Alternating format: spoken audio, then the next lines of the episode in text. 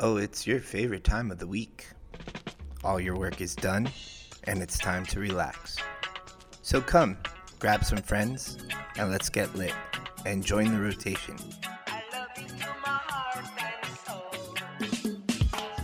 You are now in the rotation with Suncoast NORML. We are your host, your Suncoast NORML Executive Board, and we say it's time to legalize it.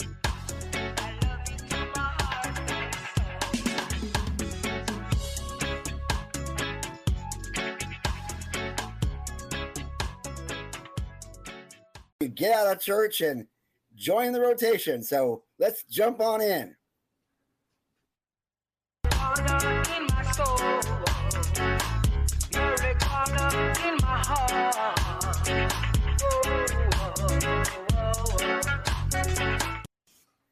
Actually, I lied. We don't go to church here. we, this is true. This is very true. Although we are we are in three different places right now, uh, four if you want to include our guest. We are normally at 1714 7th Street in Ybor City, where it all began. At Chillum Glass Gallery, where our studio is there, and customers are be coming in every once in a while. Oh, absolutely. We have to have cheers for the for Chillum. Yeah. Well, let's introduce ourselves. Uh, I am Gary Stein, your political director for Suncoast NORML and the master of public health. Although I think I'm going to call myself a doctorate now. We'll get into that. Right above me, calling from above the Beltway, where he hits them all below the Beltway, and our our, our union guy, Chris Cano, our executive director. And and to the left of him, our deputy director, Carlos. I just had a birthday Ermida. I get both sound effects. Still work. Still work. Right, all you have to do is uh, press that button to stop me from swearing. Right? Is that going to work this time? Wait, what the are you talking about? Oh, there you go. It's it's working perfectly. And in the lower left hand corner, our secret square, so we have our very special guest, and I hope I pronounced your first name correctly. It is uh, uh, uh Eunic Ortiz. Ortiz, is that correct? Eunic Ortiz, yes.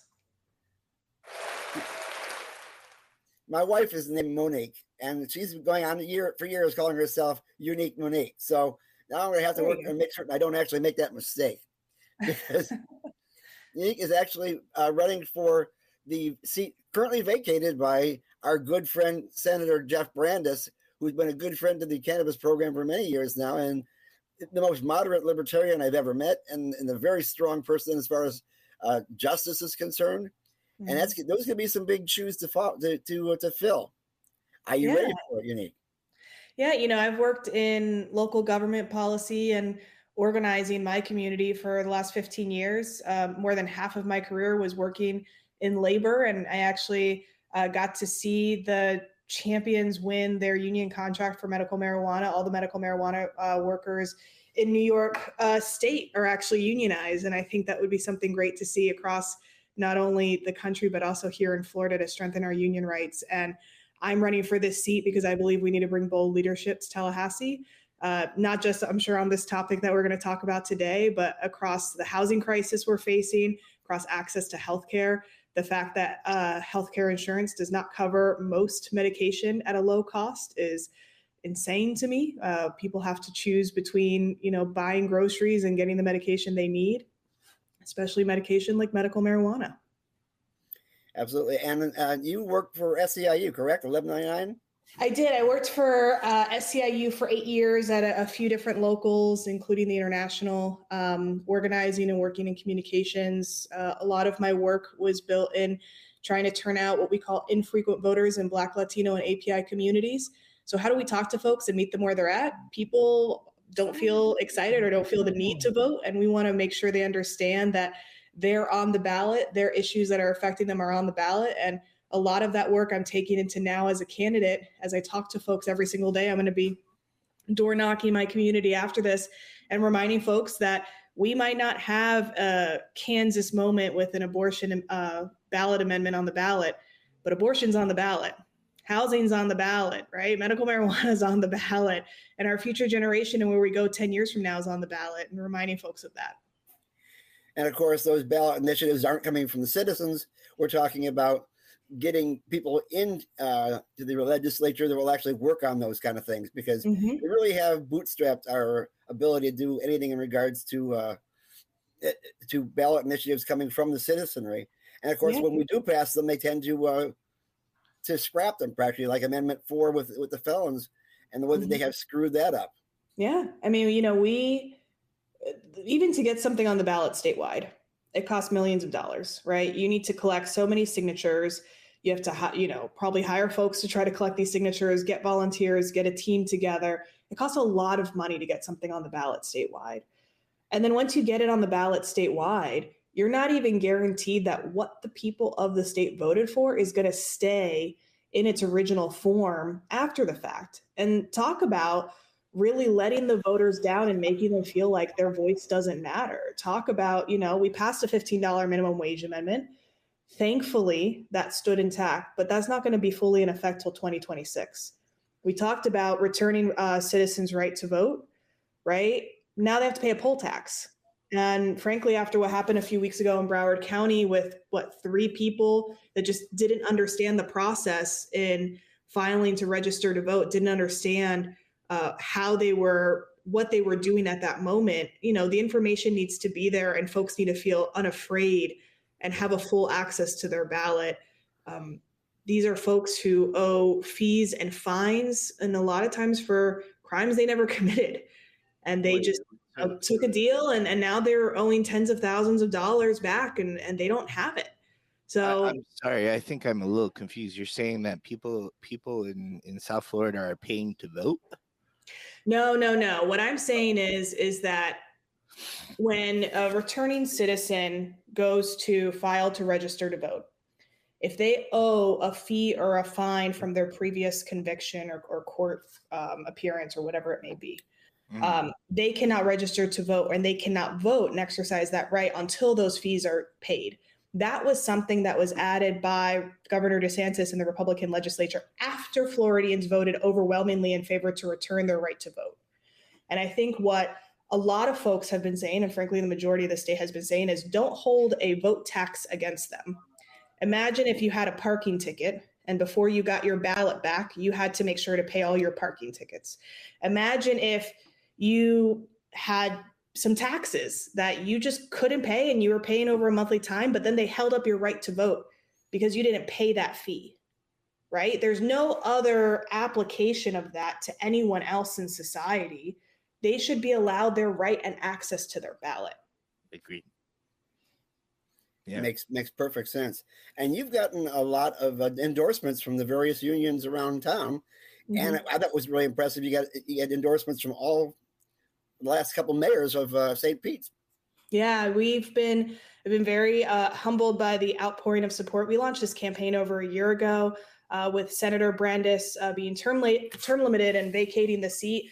We know we have uh, a very long road to walk down to win in November, but it's doable. And folks have seen the work we've done and entrust their endorsement with us. I've never run for office before.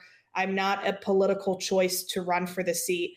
I'm literally just someone from Pinellas County who's happened to work in this field for a long time, saw a path not to win, but saw a path to actually have someone stand up for the community here in Pinellas County. Pinellas County also happens to be a bellwether county of Florida. In a lot of respects, the way Pinellas County goes, so does the state.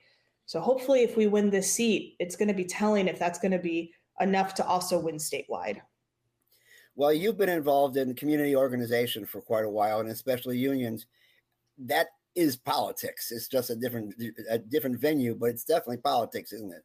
Mm-hmm. Yeah, I mean, you know, call it politics, but for me, you know, I've been very honored in my career to be able to stand up for healthcare workers uh, whose work sites and bosses decided that in their next union contract negotiation they wanted to take away their health care insurance as a way to come to the table. These were nurses.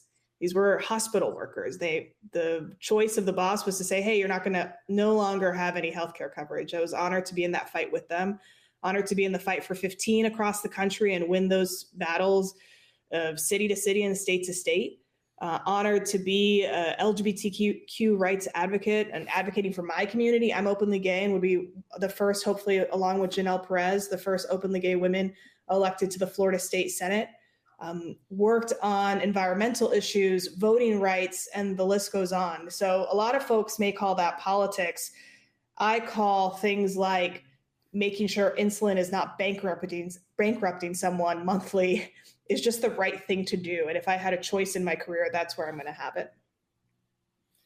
Fantastic. And where else have you gotten endorsements from? Uh, we've been endorsed uh, by the Sierra Club.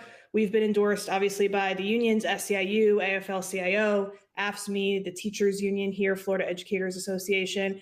We've been endorsed by Latino Victory Fund, LGBT Victory Fund, Florida Rising, uh, Florida Immigrant Coalition. Uh, the list, we've been humbled by over 75 endorsements from organizations and elected officials, not only in this district, across the state and across the country. Because this seat, though it's seen as a local race and it's a down ballot race that we have to make sure folks actually go past the top of the ticket on their ballot. We know that this seat not only has statewide implications, we're seeing the, the effects of a national implications by the Florida state legislature what they did this past session with the anti woke act, with the abortion ban, with don't say gay, and any number of pieces of legislation, we've seen copycat bills happen across the country because they say, oh, Florida can do it. So Florida can do it, how far can we push it in this state? How far can we push it in this state? Um, I'm running for the seat to try to stop that we don't need to spend time on bills that are literally just funneling our governor's run for president because that's what he's doing for right now. He's looking, he has his eye on 2024. He doesn't have his eye on the state. We need legislatures that are going to focus on what is happening right now with Floridians. Focus on actually doing something about the housing crisis, whether you're a tenant and your rent's going up, whether you're a homeowner and your home insurance is going up or you're a small business trying to build houses and you can't get the supplies you need. Those are the issues we have to focus on. Small business, making sure our state actually has a plan for the environment. We're not seeing that right now. We were very lucky to have uh, Senator Brandes as a moderate Republican in that seat for the last uh, mo- mo- mo- a piece of a decade after he left the House. And we were able to work with him on a number of, uh, of bills, including uh, this last time we actually we actually wrote a bill that he passed as an amendment that stopped all the uh, uh, licenses from sitting on their licenses and not actually producing. And uh, mm-hmm. so we're going to be leaning on you to try to, to, get my doors open. Yeah, those very, very common sense bills in. Uh, one of the things that we uh, we, we have concentrated on for years now, of course, is the uh, worker the uh, worker protection, which basically allows you to be able to uh, have a job and a medical card at the same time, which which seems like a no brainer because actually, if you have medicine that makes you healthy enough to go to work, that should not preclude you from getting to, to work. And uh, so we've been trying to push this the worker protection for years now. And mm-hmm. as as Chris can tell you, we were up there at, at, at, the middle of the night watching them to do the uh, last couple of days of session, and they shouted the uh, the uh, that amendment down without even thinking about it. Yeah. It gets, wow. it gets very, very frustrating. And I know how frustrated that uh, Senator Brandes was for the last couple of years because he really did champion some excellent, excellent legislation. And of course, yeah. he did manage to get a lot of things in regards to autonomous cars in over in, in Pinellas County. And we're hoping mm-hmm. that you continue along with those lines. What, what, are, you, what are your basic, uh, uh, you've been talking about a couple of things on your platform in regards to housing and, and insurance and things of that sort. What else is on your platform? So, one of the things, and sometimes folks can see it tied um, to the issue of actually fully regulating and making legal all cannabis, is fully funding public education. You know, a number of states have done this across the country. And I'm not sure why we're not putting A and B together here, that our teachers right now are 48th in the nation for pay. They're paid $14,000 less than the national average, and Florida is in the top five for cost of living in this country. Republicans are taking a victory lap right now because they gave teachers a pay raise that brought them from 49th to 48th place in the nation's pay band. We shouldn't be proud of that. our educators and all school staff need to make more and need to make enough to afford the cost of living in the communities they're serving and teaching in. And that's a huge, huge issue for us. And when I talk about issues in this platform for the campaign, I'm not talking about issues I've chosen because when we started this campaign in June of 2021, I was very, very focused on making sure I was sitting down with as many folks as possible to hear from them what the issues were. And our platform has been made up by that, by these community conversations. So I would say education, number one, um, after housing. I would say, I guess number three. I, am uh, going to stop you real quick before you yeah. go to your third one. I I gotta. I'm listening to what you're saying. If I were to look at it as an equation, it would equal to Floridians are going to soon be too stupid to figure out how to live here. You know, I don't. I wouldn't say that. I get what you're saying. You're being cheeky. I wouldn't say that. I would say we're we're not thinking the long game. We have a Republican legislature and a Republican controlled administration in Florida that are focused on the next two years. Mm-hmm. That's it. We if we had a leadership that was focused on this generation and then the one after it, we would fully fund education. We would fully fund undergrad education and two year trainings and associate's degrees. No student would have to get into debt. And what President Biden did this week, I thought was a great first step, but I would love to see the steps that come after. We have, we would have a fully funded and thought out environmental plan. Pinellas County and this state is surrounded by water, right? Except, you know, the north, but surrounded by three bodies of water we need a plan to make sure our shorelines and our beach communities are here in 10 or 15 years. And that's a real crisis that folks are not listening to. This state is not fully funding housing, education, the environment, our infrastructure. Where's that money going? We have an affordable housing fund called the Sadowski Fund in Florida that has hundreds of millions of dollars put into it every year allocated from our taxes. And in session by our state legislature, controlled by Republicans, they continue to remove those funds and put them elsewhere. And we're not seeing that. There's no transparency there. And while I think it's something like 130 or 150 million right now is still sitting in the affordable housing fund, not being executed in spend. What else are we doing right now if not addressing that crisis? What else are we doing right now if not making sure our educators and government workers whether you're a firefighter, police officer, you work in a, a municipality, you should be able to afford to live where you work. And right now, the average pay for a public school teacher is forty-seven or fifty-one thousand dollars, somewhere around there. In St. Petersburg, you need to make closer to sixty-five thousand to afford to live in a one or two bedroom apartment based on rent or cost of living. That's nowhere near. That's a huge gap for someone. So you know, they want to scream about, you know, gas prices. Trust me, I'm pissed too that a hundred bucks a month of of my uh, money is going to gas now that I wasn't accounting for back in January. But let's talk about the larger picture. When folks' homeowners insurance premiums have skyrocketed thousands of dollars a year. Let's talk about the cost of our taxes that we're spending in this state that are supposed to be going to the things helping us afford housing that are not right? Let's talk about the pay we're paying government workers. It's not there. So I'm hopeful that that's something I can bring, hopefully, when we're elected in November to the state Senate. And hopefully, we can actually have some real change because it's far overdue. Well, Eunic, you uh, you got my full support uh, in this fight. I, I do want to ask, you know, just some clear, direct questions. Number one, and you touched on them, but um, uh, do the you know the people of Florida have your support um, when it comes time for us to uh, you know, move forward with uh, full legalization and, and, decriminalization of cannabis? Yeah, I, I well, so you missed one part. It's not only full legalization. It's not only full decriminalization.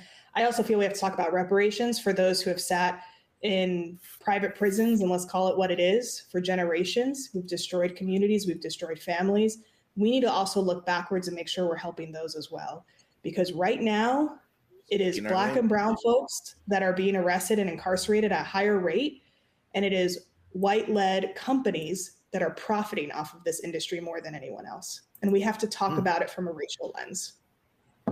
Well said. And that, that actually uh, gives me into a, a, quick news update that I have here for us.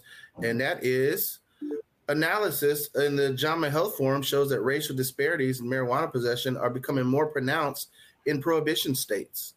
And this is examining this over a 20 year span. So, um, and if folks want to learn more, you can actually check out uh, the actual article uh, through the uh, National Library of Medicine and the National Institute of Health uh, looking at this and how cannabis policies are, um, you know, affecting uh, arrest rates.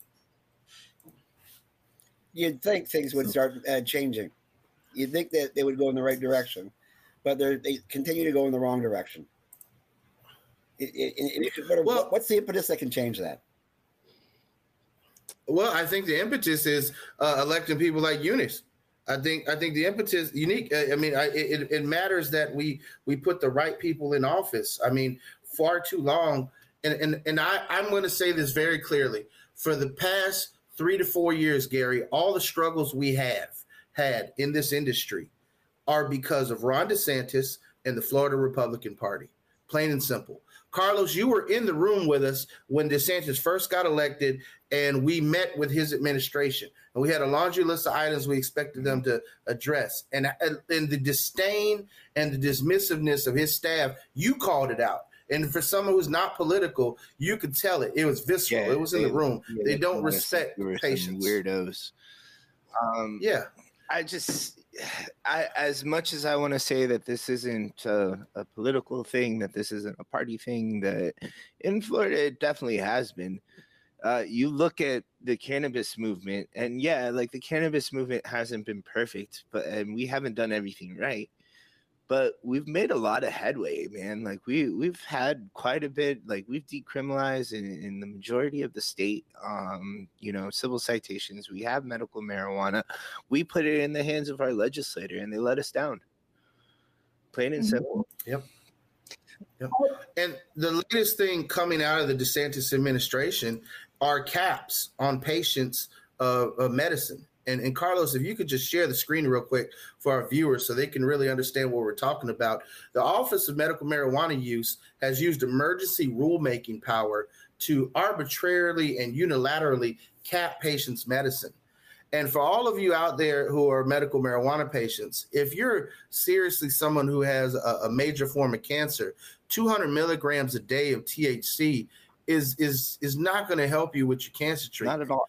If you're if you're someone who is a is a regular smoker and you use it for anxiety or PTSD, two grams a day of flower.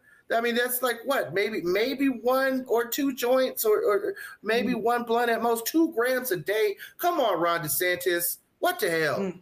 You know, there there's a lot that we can say about our system that that's bad, but one thing that I can say that is great is that RSO is so readily available to our patients. I've traveled to a couple of different states that allow uh, both medical and adult use cannabis, and it's harder to find RSO, man. It really is. Um, and like this is this is an obvious like pushback because I mean, the typical RSO dose, right? I mean, it changes over time, like it's a regimen, but you want to end up with about a gram, about a thousand milligrams of THC a day. There's no way that you can end up like that with this. There's no way. Now, for for Eunic's benefit and for other people around the uh, the our listening viewers who aren't totally familiar with RSO, RSO is short for Rick Simpson oil. What it mm. basically is is a, is a, concentrate made from the entire plant, from from uh, from from from bud to root, and it gets the the full entourage effect of all the cannabinoids in the plant and including the the cholesterol, the, the chlorophyll rather, which makes it taste terrible. Cholesterol. But, but, but, the fact is, it, it works fantastic for cancer and so many other things because it is the entire plant exactly the way nature intended it, and not some of these concoctions that a lot of MMTCs are coming up with right now, which are basically they take a terpene from some food and they add in some THC from some other source, and that they mm-hmm. get what we call hot dog water, which is essentially it may taste like a hot dog, but there's no hot dog there. and uh, yeah, that's why it's, it's, important to have RSO on the regimen and you, enough for mm. people to be able to save their, themselves from their cancer. Yeah, you can say whatever you want about our our our our system, right? The fact of the matter is the way this system is set up.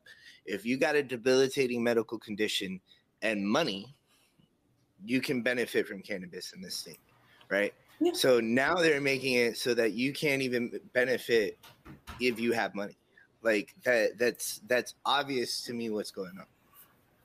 Well, and that was something we were talking about previously, which was the cost of medical marijuana is sort of reserved for those with means. And what about those who cannot afford the prescription? Medical marijuana, insulin, what, whatever the prescription is, it's all medicine. And if you cannot afford to have your medicine, what why should someone who does not have the means not have access to the life-saving healthcare they need? When I first started working in local government, it was in 2008 in New York City. It was at the height of the recession. I um, I graduated from the University of Florida. I was originally from uh, Pinellas County. Went to UF. Went up to uh, New York. That was the only place I could find a job. City City Hall uh, during the recession. And one of the stories we heard from a constituent, she's like, I don't, this was before the Affordable Care Act. She goes, I don't understand. I really don't have the money to walk into a hospital. Where can I go to get free health care? And there were some locations in the city, but it was so much more limited than it is now. We're now fast forward, still the cost of healthcare is still very expensive, but then you add on the cost of the prescription drug, right? Whether it's insulin, medical marijuana, or whatever it might be no one should have a barrier to it because they can't pay hundreds of dollars for a week or a month's worth of their prescription. I hear you get free health care in Rikers. you know, Gary, that's a good point. Um, you know, we had Tommy Chong on the show, and he talked about how he met guys in federal prison who would, you know, when they were getting ready to get out, would calculate what type of crime they would need to do to come back just so they could afford their health care. That's because we literally have people in this country realizing that in federal prison you get better health care than anywhere else because it's required by law. You know, and that's just sad that people with cancer, people with chronic debilitating conditions are like, I'm going to have to reoffend so I can come back and get my medicine. we have actually interviewed a number of people who have spent decades in prison for basically a, a non-violent offense, and they say the same thing if I cannot afford my medicine, I will probably want to go back to prison because they, they feel at that point in time it's the, it's the only avenue for them. And we talk about recidivism all the time. I mean, mm-hmm. can, it, it, cannabis can can be a nonviolent crime, but people don't always come out of prison the same way they came in. Mm-hmm. And Jeff Brennan said this constantly that it wasn't so much it, it, it was punitive, but it was supposed to be rehabilitative too but we don't see the rehabilitative. What we see is the punitive. And we see mm-hmm. people coming out and actually becoming more criminal and, and, when they come out because they're upset. Number one, because they've been you know, four decades at a place with no air conditioning, in many in many cases, and they just have had it so rough. They, they, they come out less less gentle than they were before. Yeah. Well, Gary, that's something Aramis Ayala had touched on a few weeks back. She said that in Florida, we've dropped rehabilitation as the purpose. Like it, being in jail in Florida is strictly punitive now. There's no focus on rehabilitation, and we see that in the in the in the cutting back of programs. I mean, you can't even get a degree anymore in prison. Uh, you know, it, it's crazy how they how they have restricted the ability uh, to even think that you can have a life after you've gotten out. And and we touched on it here today on this show. Um, you know, those 20 people that Ron DeSantis has targeted for arrest for illegally voting, many of them got voter registration cards from the supervisor of elections. They thought they were cleared to vote. Mm-hmm. So this this witch hunt around voter fraud, which DeSantis is, I think it broke down to almost two hundred thousand dollars per person that we're wasting in tax dollars to prosecute these twenty some folks. Um, it, it's it's it's ludicrous. It's insane, and this guy cannot uh, be continued to be our next, uh, uh, you know, our, our, our governor. But more than that, he's been enabled by a legislature to push his agenda, and that same legislature has done jack shit for patients. Mm-hmm. So, you if you're willing to step up and support, like we said before, the the, the decriminalization, mm-hmm. legalization, you've even thrown out there there needs to be reparations, and the last part with affordability, we need home grow in this state, mm-hmm. and all of that to be said that you still still need to be able to be protected and, and, be able to keep your job and also to keep your current medical treatment without being kicked off of that. Because there are even pain management doctors who will kick people off of their pain management cold turkey if they choose to go the medical marijuana route. We need to make sure that patients in this state are not being kicked out of their nursing homes and people aren't being fired from their jobs just for utilizing a state sanctioned medicine. Or getting off the transplant list too. Yeah, and we're going to find a time within our lifetime where there will be a shift like there has been with every other issue, you know, you can take other, you know, polarizing, I will use air quotes, polarizing fight for 15, LGBTQ rights, abortion, right? There's all these issues, and, and we throw the legalization of marijuana in with it.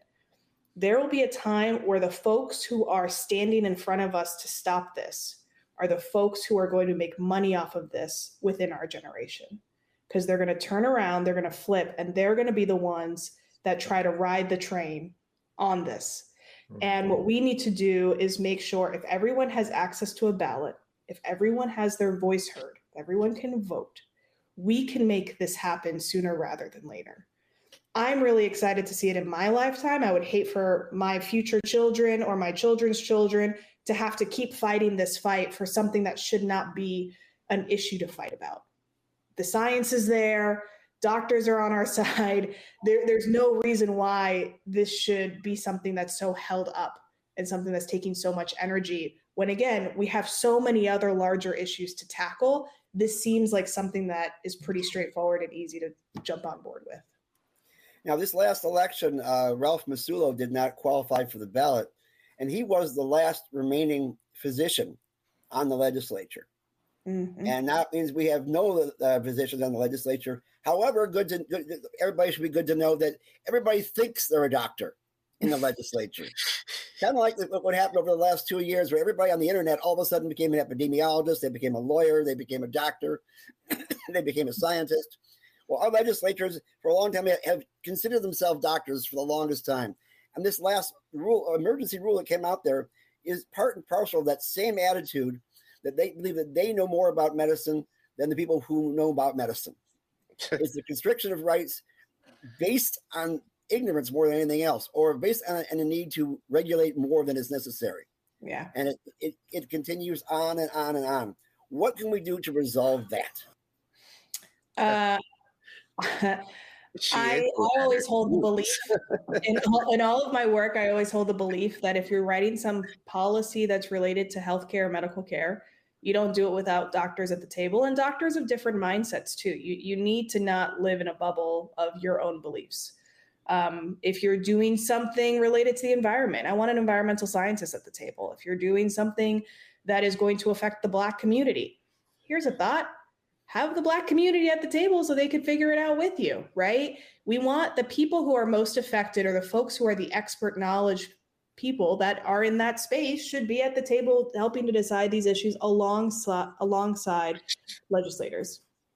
Well, just so you know, you're surrounded by a bunch of folks like that. We we we have bills available for not only worker protections but also patient protections, so you can't mm-hmm. get kicked off the transplant list.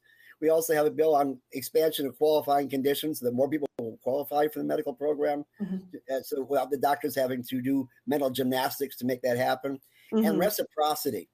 Uh, tourism is one of the biggest things that this state relies on. And yet, many mm-hmm. people don't go on vacation because somebody's sick. And if people can not have access to the medicine when they come here, they won't come here. They'll go to Colorado and they'll freeze their butts off or whatever else they want to do. Yeah. But we but we should have reciprocity where anybody who comes to this country to this state can have access to that medicine that we happen to sell. That would be an increase in, in sales also for our MTCs but also allow for greater tourism. And I can't understand why they have been pushing back against reciprocity all these years as well.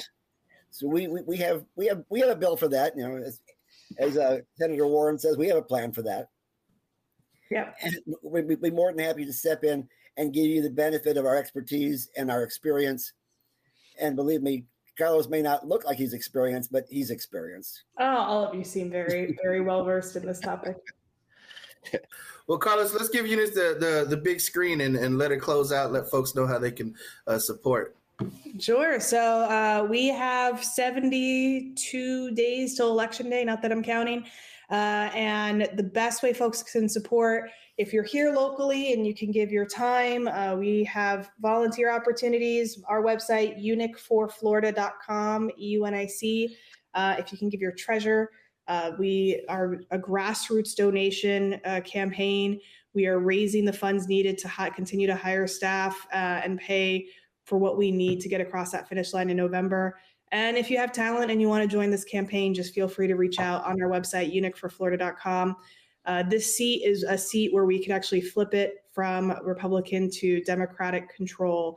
And for me, it's really more of a flip for a leader who's actually going to focus on the issues that we've been talking about during this uh, podcast housing, education, the environment, and yes, hopefully one day fully legalizing uh, marijuana and making it accessible to those who need it medicinally.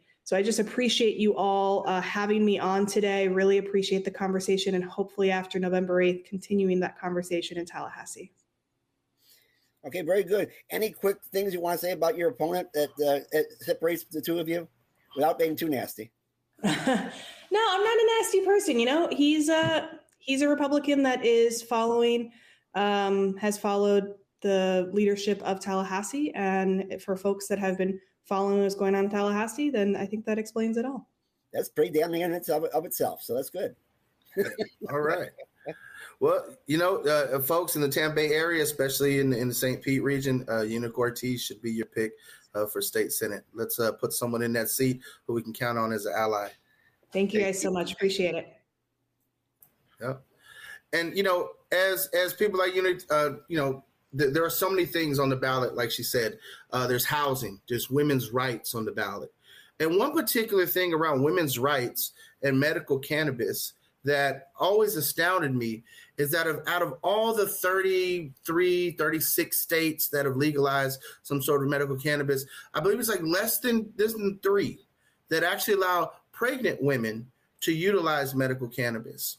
And the reason I bring this up is because a, a, recent survey showed that cannabis is a more effective prescription antiemetic for for for hyperemesis uh, gravidarum.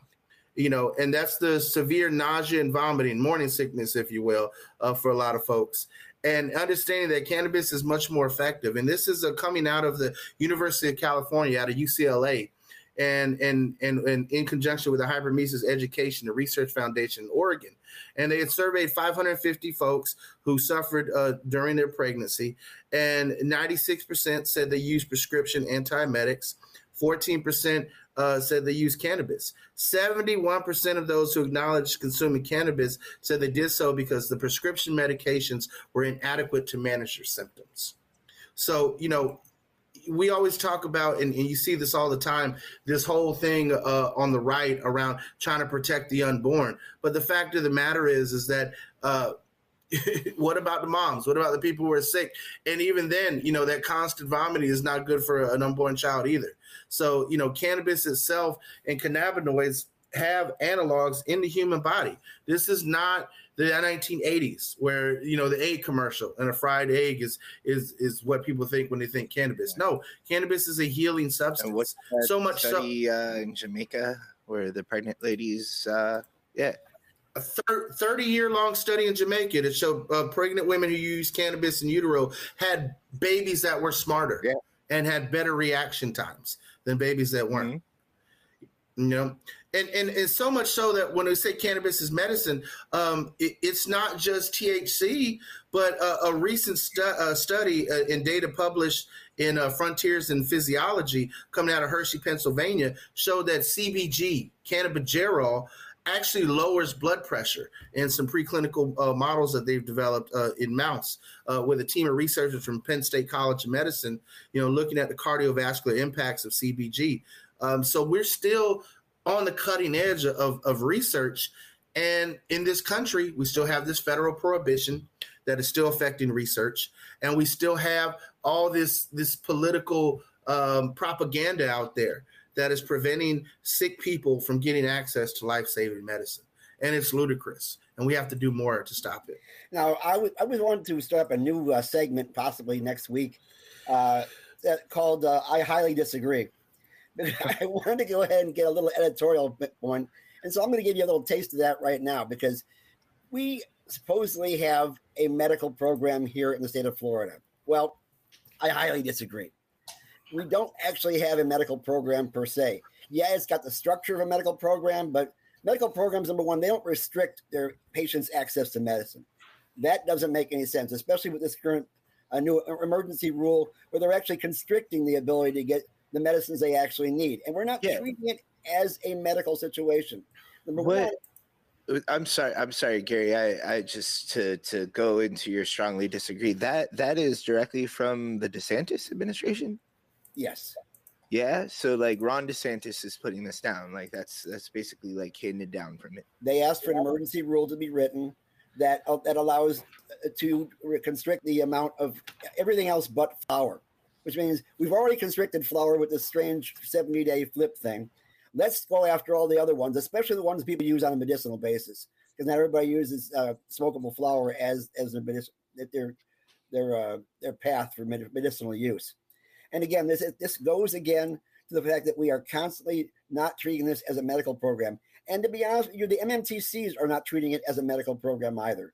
You look at all the ads out there; they don't talk about this is better for for for headaches. This is better for high blood pressure. This is better for this, that, or the other thing. What they're saying is this will get you a better buzz. This will get you a high. This has higher THC, and you'll love it. You know, this will get you.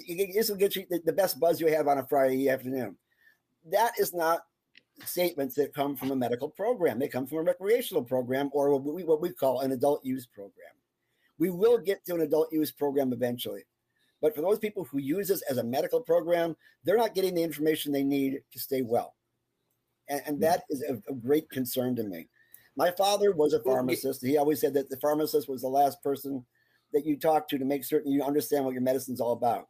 Try doing that with one of the average bud tenders or any of the any of the MMTCs right now and you will see a deer in the headlights. If you ask them any kind of medical question whatsoever, yeah, they don't have the training, they don't have certification, and be honest with you, they they don't, they don't have a clue other than how to build a sale, which is not bad when it comes to selling is concerned. It's good if you're if you're trying to build your sale, but is that what we're really all about to try and make the patient spend as much as possible? That is what we're doing. I mean, Gary, the, the state of Maine tried to shut down, you know, preventing these MSOs from coming in and taking over them. And the federal court has just struck down the residency requirement for those seeking state marijuana licenses in the state of Maine in a two to one uh, ruling. And and so you got to think, well, the industry is throwing money uh, to make sure that they can, you know, the, the essentially, you know, it, they can operate in multiple states. It can be this takeover. And what we see in the grand scheme of things is you know you you ask like why are they doing this? And you're like it's about money. I mean look look at this right here. This is the florida medical marijuana industry. Everything is there transparent. Look, look at look at who has the most locations. Look at who's uh, moving the most products. Look who has licenses and doesn't have anything in the ground yet you know. And and and like you said it doesn't seem like in the grand scheme of things these MMTCs are doing right by sick people. I mean, people still can't afford their medicine in this state. Sick kids who have cancer can't get access to it because it costs too damn much and there is no right to home grow. And I, have seen it time and time again. It's like where where are the MMTCs in supporting patients? They're not supporting patients. They're supporting their pockets. And now uh, this kind of slipped through a lot of the news this last week, but DeSantis had mentioned the fact that the uh, the licenses here in Florida are making a ton of money, and there's no reason why the state shouldn't be getting more of that money. And so they mm. so they plan on raising the uh, the fees to remain a, uh, a MMTC, get more money from them. Now, of course, the uh, MMTC would mm-hmm. never pass that that that, say, that those savings along to the customer, right? No, so what, what's going to happen, of course, is DeSantis is if he gets his way, is going to have them uh, again, put out more money for their annual licenses or any other fee that he can throw at them, maybe even an excise tax, things of that sort. And of course, that that rate hike is going to be thrown directly towards the patients because where you at? Where you at? Less profit.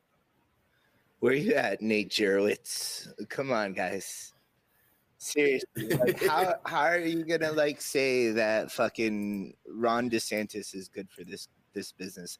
How can you say that this isn't a, a, a party thing here in Florida? I mean, come on, look what just happened. Like, why aren't these people talking? Why aren't these people saying anything? Why aren't these people outraged right now? Well, here I just I just posted, uh, you know, this this video in the the NORML of Florida uh, Facebook page, and some lady was commenting, "Oh, she's an educator and a union organizer. No thanks." And I was like, "You rather have a prohibitionist who doesn't support home grow in in there?" And they're like, "Well, I'm not going to vote just on the basis of medical marijuana laws," and that's why we don't have shit changing because as i said it before the lgbtq community has never once equivocated. If you're not on our team, we will make sure your ass is in an office. The cannabis community needs to coalesce. It needs to take its lessons from from from other groups and other movements. And plain and simple, if you're not in support of ending prohibition, if you're not in support of helping sick people get reliable and safe access, then why the fuck do you want to run for office? And why should we support you in any way, shape, or form? Right. that is a, a, point I want to bring up now too, and that is, of course, we just finished the primaries, and um, course, I was a little shocked that that uh, Charlie Crist won as by as much as he did. I knew that he had a bit of a lead. There was some really confusion in the polls. The the uh, uh, you, uh, uh, one poll said that he was up by 30 points. The other poll said that they he was actually behind, and it actually was in the fact that he actually won by almost 30 points, actually 25 points. But the other thing that I noticed that was really a shocker uh, was the fact that our friend Michael Minardi uh, did not get as much of a, of a, support as he thought he would. I mean, he thought that because he was pro cannabis and running as a Republican, that those two things would coalesce and that would jet him right into uh, the, the, the primaries. And actually, he ended up third, and it was a, it was a, it was a far third because that just didn't happen because people just didn't flip that lever the way he, he expected them to. Don't always expect the voters to just coalesced with your what you're thinking when they have somebody else telling them what to think. Well, the other thing is you actually have to put into sweat equity. You got to knock on doors. You got to make the phone calls. You got to go out there and really be in the thick of things. It's not enough just to pay the filing fee, have your name on the ballot. It's not enough just to to you know run ads on social media and such. You really got to get out there and get your name recognition. And then more than that, you have to be genuine. You know, I lambasted him last week for for going all pro DeSantis and and and I'm just like that just doesn't seem genuine to me. As anybody who wants to be a, a mover and shaker in this movement and, and, wants to represent and stand up for patients to all of a sudden back to one guy who we have just said has stalled the progress of this industry in in, in, in pro patient legislation uh, with alongside his own political party for the past three to four years. So in other words, the, the, the voters just weren't buying it. They weren't buying that he was pro DeSantis and, and he couldn't ride the, that, that coattail.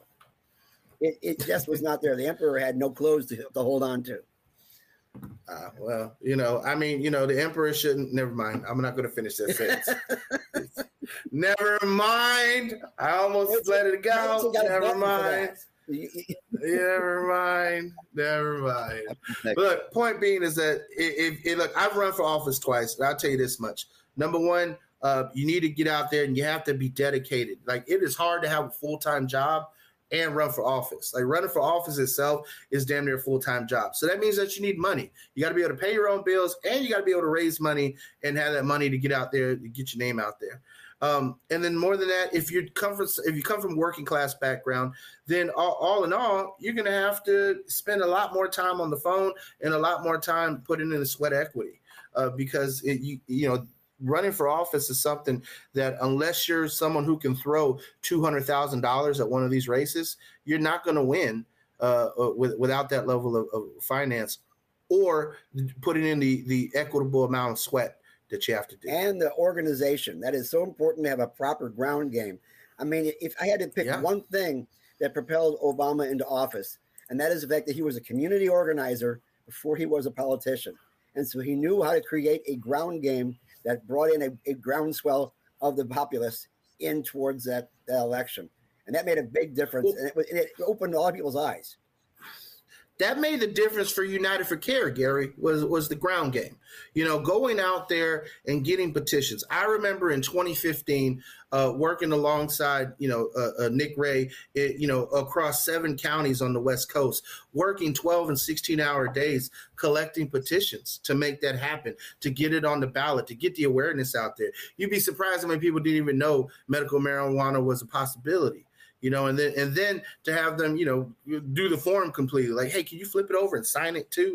You know, so the, the, just just getting valid petitions was such an important part of getting the awareness out there. And I think that for moving forward, when it comes to adult use, it's going to take a ground game, and I think that's part of why you see um, an MSO like Trulieve and the Bellamy brothers putting up five million for their adult use is that they know it is going to take a huge infrastructure uh, in a 67 county state uh, where you're going to need to get a million uh, signed petitions and you're going to have to battle the Supreme Court. And then you still got to go up against uh, the powers that be that don't want to see this, like uh, Geo Group or like CoreCivic, uh, like Disney or the Florida Chamber of Commerce. Mm-hmm. Also, there are people within our own industry as well who are are bound in in, in, in knocking this down because it, it's not exactly what they want. And you have to understand that sometimes you have to do things incrementally. I mean, that was the thing that really killed MILF. Ugh, I, I even hate to call it that.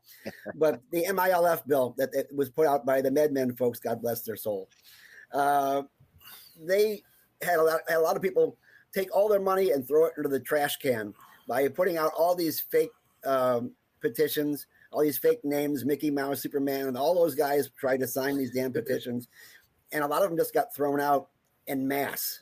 Where well, they thought they could throw money at it instead of putting together a, a, a reputable ground game, you know, and, and letting people see that this is something that they can actually get behind. And this particular bill that's come out from Trulieve and the Bellamy's, it's already getting a lot of pushback from people online who say, you know, this is an this bill is an abomination. It's giving the adult use program directly to the MMTCs, and there's going to be no home grow, et cetera, et cetera, et cetera. They got to at least get a chance to get it to the Supreme Court, and they got to at least get a chance to let the, the, the voters vote on it. I say, if you see a petition, sign it, let the voters decide. You're not the only person who's thinking about this. I can understand how it's hard to. I mean, you got the freaking FBI investigation from the the husband of the CEO, Trulieve, uh, mm. looking into like how they're like directly responsible for the shit we're dealing with in this system and yeah. and, and not just in this state in multiple states yeah and this petition is directly funded by them so you I, I mean i can understand being wary of it i mean i a, a, a lot of people are saying that they don't like it because there's no home growing right? And yeah, okay, you guys have actually already explained to me that it's got to be a single issue thing, and that DeSantis kind of fucked that all up. But I mean, this uh, it's running parallel with, or, or should be running parallel soon with with another petition for home grow. So I mean, it's possible that we could get both of those in, but you know, I got to play the devil's advocate here and and just be like, well, I mean, if we're if we're in with the uh, DeSantis legislation, we're going to see the same bullshit. Like we're going to see this system fucked up, no matter who puts forth the petition initiative. Oh, I'm going to put out a, a a statement here and say that it it the best way to actually get this done is actually to have a ballot initiative for home grow that is successful first, and then go after adult use. I think if we try to go mm, after this at like the same that. time, it's not going to work because the people are really going to be upset that there isn't a home grow already in the in the uh, uh, the uh, legalization bill, and so that's going to fail. I think and we. I think you're right, Gary. I think we've spent the past 52 minutes bitching about how our system sucks. you know, like I think I think there's a lot that we we need to do before we move on, on to adult use. You know. Yeah. Um, so if somebody wants to put five million dollars into a home grow bill first, I think that would be the way to go, and then after that, we can go towards legalization. I think that would be the way to go, unless we can get some way of getting a legislature to, to uh, bend towards home grow. I got a great bill for that that actually allows them to regulate the system and make the, the home growers happy too. But it, it has to be it has to get to committee. Yeah, well, well, I mean, I think this is an open call to Trulieve, to Verano, MÜV, Curaleaf, Liberty Health, uh, Parallel, Surterra, Fluent, Can, Grow Healthy, Sunnyside, Cannabis, Sanctuary, Cannabis, Green Dragon, Rise, Planet 13, Cookies, you know, uh, the Flowery, Jungle Boys, you know, Green Century Holdings, Gold Leaf, all of you. Uh, if you have a license in the state of Florida and you want to benefit from the adult use market, then we're going to ask you for two clear things. One, you need to be supporting home growth for our patients. And two, you need to be supporting the mission that we have here at Suncoast NORML. You need in advocating for patients, whether you like us talking shit about your organization or not, we provide a vital resource in making sure that you don't lose sight of your own moral compass, that you do remember that you got into this business to help sick people. And when sick patients call us and tell us, oh, it's not affordable, I can't afford three hundred dollars for a doctor recommendation. That seventy five dollars for a card is crazy. It's too much. You know, people every you know every eight nine months having to drop four hundred dollars to get get things renewed. Uh, that's that's that's that's just out of pocket for so many people who are working class in this state. And so the system cannot just be one that benefits the upper middle class, that benefits the rich. And then even then, these dosing and supply limits from the DeSantis administration are ludicrous. Two grams a day for smokable flower. Ron DeSantis, if you can show me that you yourself smoke at less than two grams a day, I, I just I, I, don't believe it. Even when you were a smoker, I know goddamn well you weren't smoking less than two. You were smoking more than two grams a day. Come on, man. Let's have some common sense. Let's have some compassion for the patients. I mean, Chris has got the longest for it, but he can do two grams before lunch. I guarantee it. And still go to work. I mean, I'm just saying, get Gary, an eighth you know, would have been even a more if you had to restrict it and you had to be a prick about the restrictions.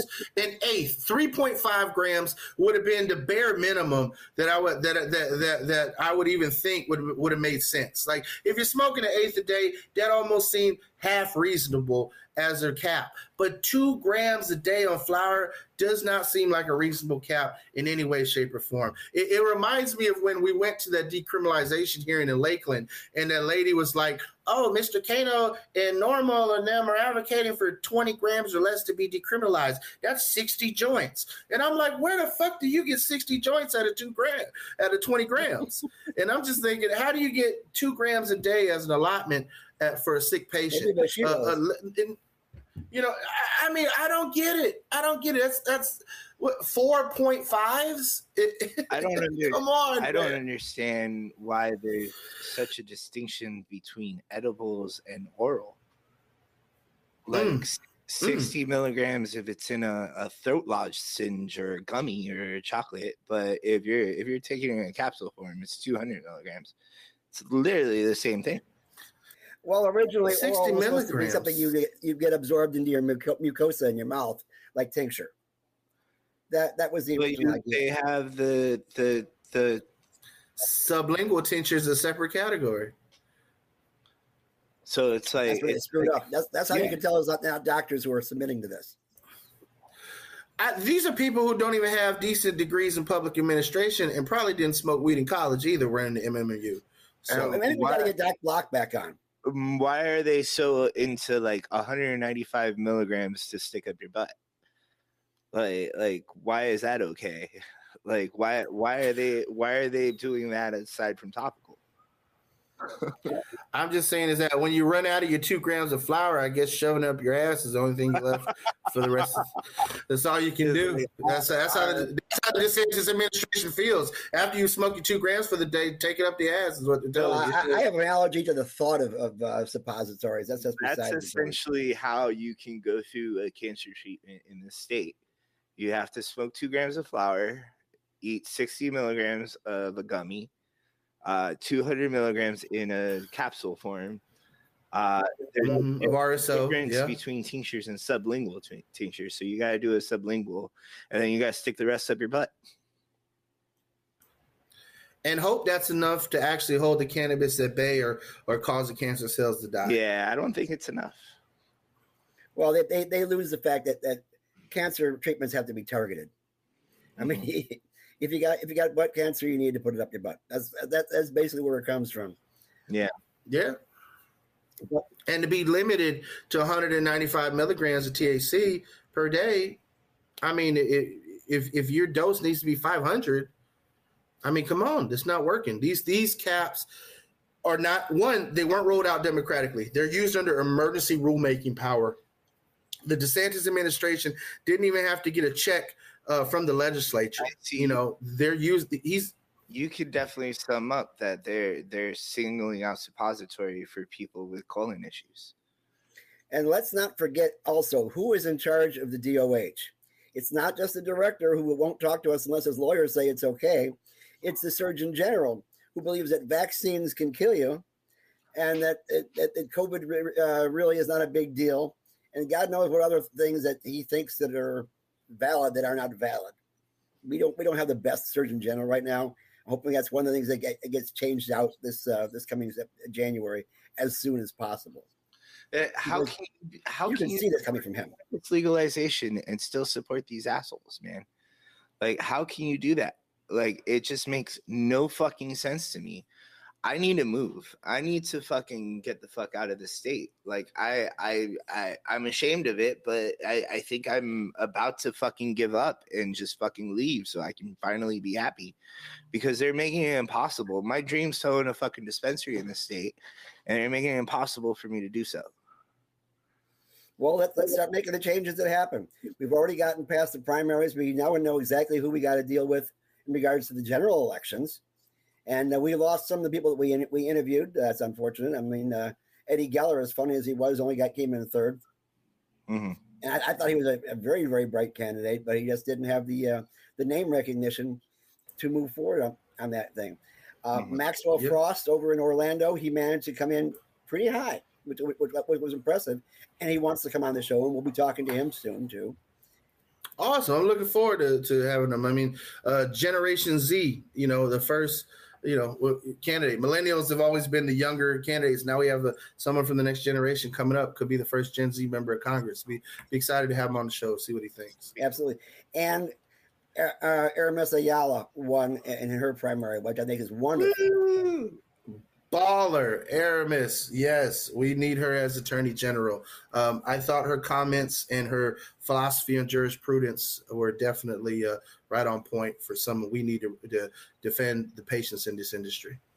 And uh, Miss Cindy Banyai, she she has gone forward. Of course, she didn't have a, a challenger, but also um, Rebecca Jones won her primary over in uh, CD one. Okay. Hey, that's awesome.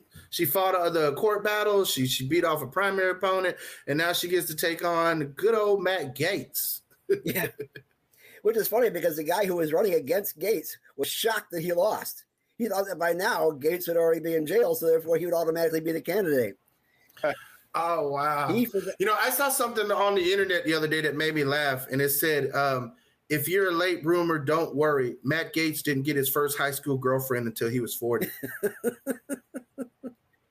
well, on that on that note, so how do, how do people join uh, Suncoast NORML and become part of this movement and make these things happen? Because we do need a group of people to go over there, uh, go to Tallahassee, and make these things happen because we will be there. That's right. We are a membership based organization, right? And if you're someone, uh, you're listening to the politics that we're espousing here, the people that we're interviewing and stuff. Again, if you have a candidate you want to see come on the show, invite them to come on the show. Be a part of, be a part of the community. Join the community. All right, we're a community based organization. We we fight on behalf of our members. Our members help direct what we're trying to do. And if you want to be a part of this, even if you disagree with me, you disagree with Gary, disagree with Carlos, we want you to become a member. All right. Our our membership has Republicans in it. It has libertarians. It has some flat earthers for crying out loud. All right. But the vast majority of folks all agree that we want to have a safe, affordable medical cannabis system that is producing safe quality medicine for people.